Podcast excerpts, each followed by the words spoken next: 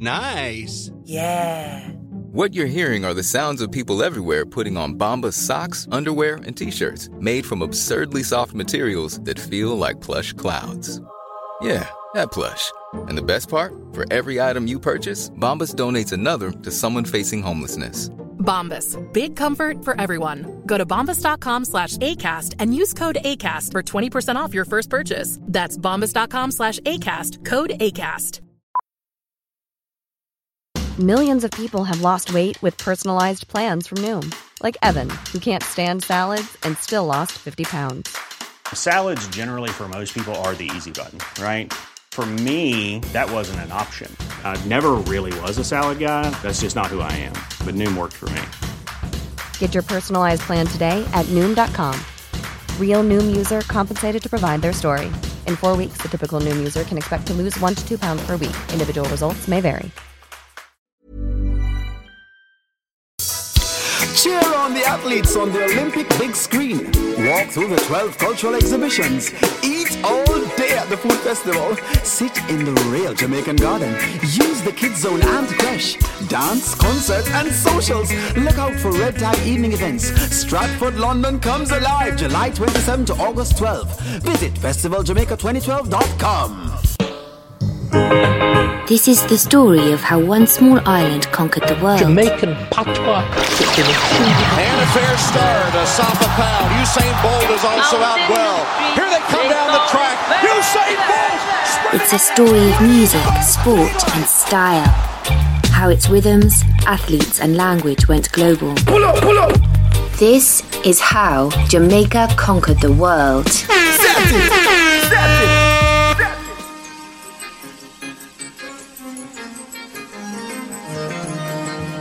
My name is Michael Riley, uh, spelled M Y K A E L L. My name is Martina Clark. I live in Brooklyn, New York. My name is Gabriel Friesen. I'm a percussionist and I live in uh, Rehovot, Israel. My name's Lorna Ashton Scott. I live in the southeast town called Amersham. My name's Lynn O'Brien. I'm living in Sheffield in England. My name is Maika from Amsterdam, from the Netherlands. I work at the reception of the Amsterdam Arena and Daya. Atu Powell. I'm a singer, sometimes actor. I live in Sydney, Australia. My name is Cleveland Brownie. I'm better known as Clevie, one half of the musical and production duo Steely and Clevie. My name's Headley Westerfield. I live in Sunrise, Florida. I am Ricardo Swall, reggae recording artist, and I live in Jamaica. And this interview is conducted live from Jamaica. Imagine this, it's 1968. Bob Marley's playing at a club called the Bamboo Club. The guy that owned it was an English guy named Tony Bullimore, and he was married to a West Indian woman who was a friend of my mother's. My mother was a, a very resourceful woman. She was a psychiatric nurse, and she was able to take patients to various artistic events to, you know, give them a little bit of joy and enlightenment. So then all I had to do as a, a, a little 10 year old was like push a wheelchair in and you get primo seats. So then I thought, well, if I could do that, maybe I could get into the bamboo club. I had to be snuck in early, found a little couch, you know, and there I sat. And I kind of had to keep out of sight as much as possible because I didn't want to get the club owner in trouble. But then this music started. It, it had a very big impression on this little kid, you know, and I, I and of course I had no idea how big this was gonna get. I was just excited that I was able to sneak into a club to see this guy that I'd heard about. And I tried to get into other things before, but somehow they, they let me get away with this one.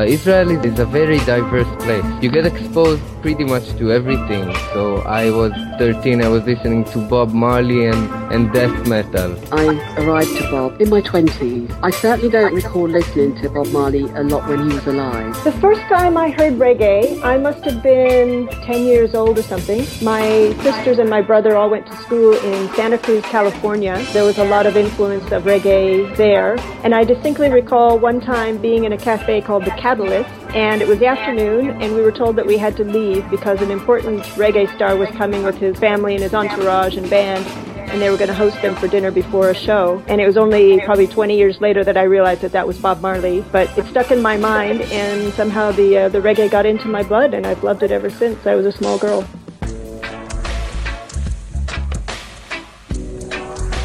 There was a Tastee Talent contest. Um, Tastee is a patty company in Jamaica. So I was called in to play on the recording.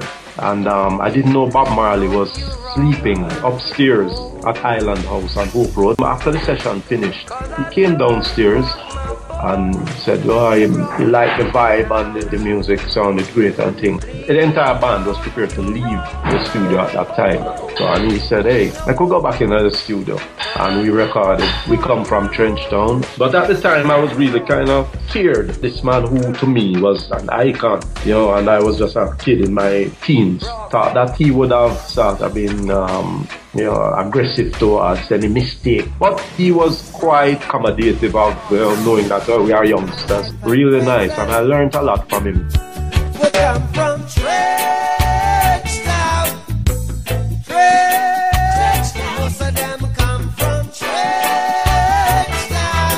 When Bob Marley was touring Rastaman Vibration, we spent a couple of months getting press and printing up posters, and there's a lot of work before the concert. And so the day of the concert comes, I'm just so keen to finally see Bob Marley and the Wailers live. My boss comes up to me and he says, You're not going to be able to go to the show. Okay, what's the job? The band is going to be arriving with tapes of the tour. They want you to take those tapes and take them back into the States and put them in the hands of Chris Blackwell. Chris Blackwell is my hero. He's the guy who started Island Records. So the band shows up and they call us to come and get the tape. We go into the dressing room and you could not see across the dressing room from the ganja smoke. It was just white and this big spliff is going around the room. It was bigger than a baseball bat wrapped up in newspaper.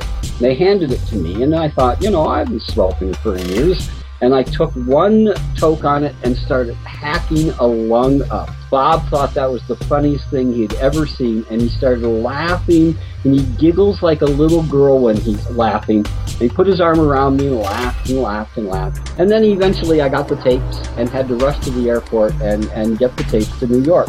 Oh, I think people have a very wrong idea of, of, Bob. Yes, he smoked a lot of herb, as they call it in, in Jamaica, but he was also incredibly hardworking. And in one way, he's a very conservative role model because he shows that you have to work very, very, very hard to be successful. There was a, this challenge. The challenge was to find the best band in Britain to tour with Bob Marley. It was going to be his first European tour. We knew that the odds were stacked against us because the big bands were in London and they were also signed to Island Records. We were not signed.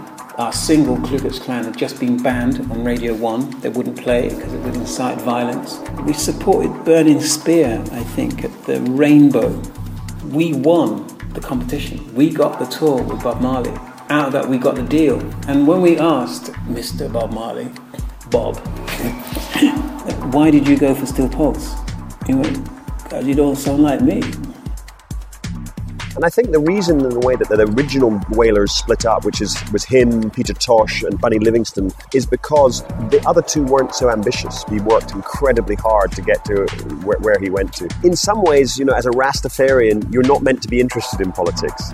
And he would say, I'm not for the right, I'm not for the left, I'm for the straight way forward, you know, the Rasta way, not the political way.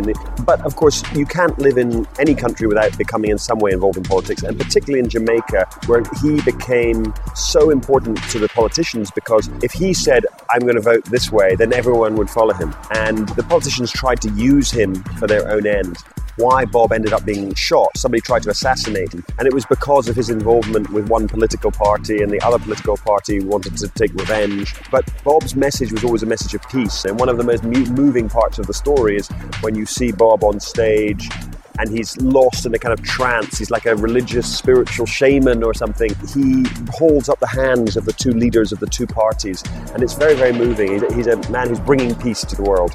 Bob Marley was like the grooviest thing I have ever heard and infectious. I always would like to say that Bob Marley saved my life because I can't imagine myself making the right decisions without those words, you know, right there in front of me. And I feel like reggae music is not just conscious, it, it makes you conscious.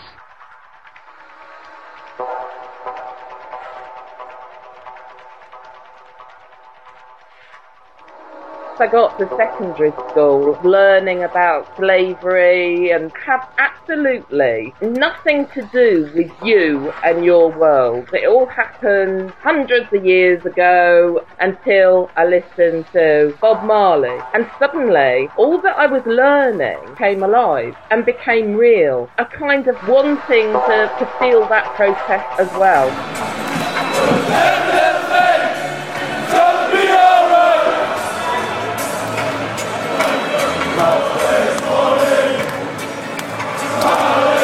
Bob Marley in Germany was a phenomenon.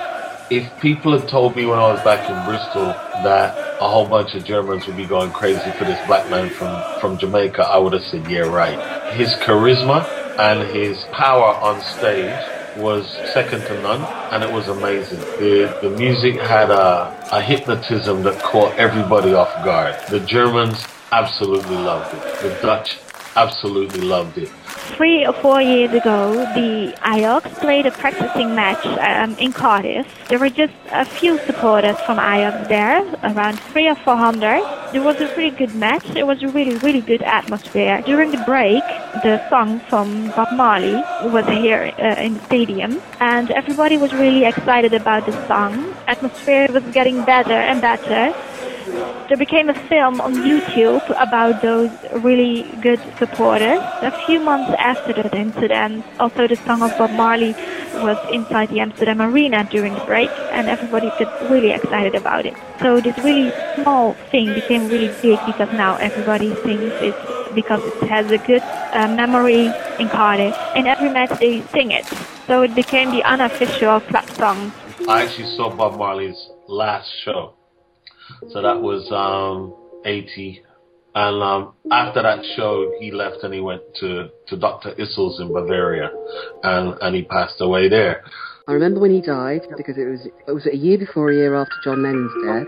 I got the uh, greatest hits album he was not a hypocrite. And I think so many of our pop stars, our rock musicians are hypocrites. You know, they talk about big ideals or whatever in their songs, but then they live the life of the multimillionaire and they hide their money from the tax man. And Bob Marley wasn't like that. He did really practice what he preached. He lived very simply. You know, he never had anything but a single bed in his room. Bob Marley's words and the whole theme of the music has translated into a movement that continues far beyond his death 30 years ago. Bob Marley still lives on and that keeps us fighting for, for our rights, standing up and fighting for our rights. Where do I think reggae would be as a global music without Bob Marley? Nowhere, because you have to have that one individual who goes out and pioneers and discovers and explores and exploits the music, you know, make it known. That one person or that one group of people. So without Marley is the chosen person, and so I am grateful. We you can't uh, all have 10, 15, 20 people doing. You have to have this one individual who does it, and then everybody else comes in and do their part in the, the, the whole landscape of making the music popular. Yeah, I also think he's non-threatening. I think, um, obviously, the advent of dancehall and artists like Buju Banton, um, Sizzla, they're not as accessible for a, a, Western audience. But Bob just comes across in, in, a more gentle manner. He might have the same sentiments, and you know, he does, but it's just more accessible, and I think that's why he's endured.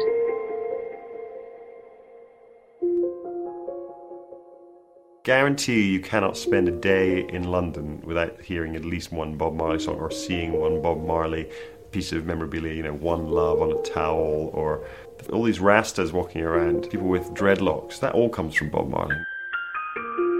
You go to any part of the globe and people know who Bob Marley is. They don't know who the Beatles are. They don't necessarily know who Lady Gaga is in a slum in Kenya or in, in Indonesia or in Papua New Guinea people know who Bob Marley is because he speaks to them about things that they understand, and he comes from the developing world. You know, he's the only icon of 20th century music who actually had a properly poor third world background. He grew up sleeping on in, in, in, a, in a hut with sleeping on the ground. You know, That makes him totally different, and that's why he's so important. He's the most influential musician of the 20th century, by far.